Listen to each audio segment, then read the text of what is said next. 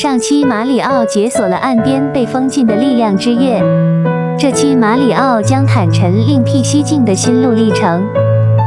我们现在已经到达通往保管站的路，先变身岩浆球，这样才能在热汤河里来去自如。现在离火山大锅是越来越近了。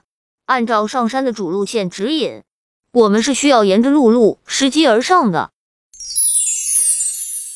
火山大锅所在的位置海拔好高啊！难道去火山大锅只能是自古华山一条路吗？有没有一些另辟蹊径的玩法呢？马里奥，你就喜欢不走寻常路？这是好奇心在作祟。可我也知道，另类路线也会铺满荆棘与坎坷的。坊间不是有这么一句话吗？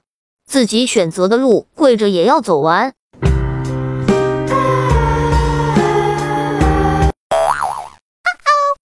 马里奥这次没有跟随主流路线，而是在半山腰上转到另一条西径。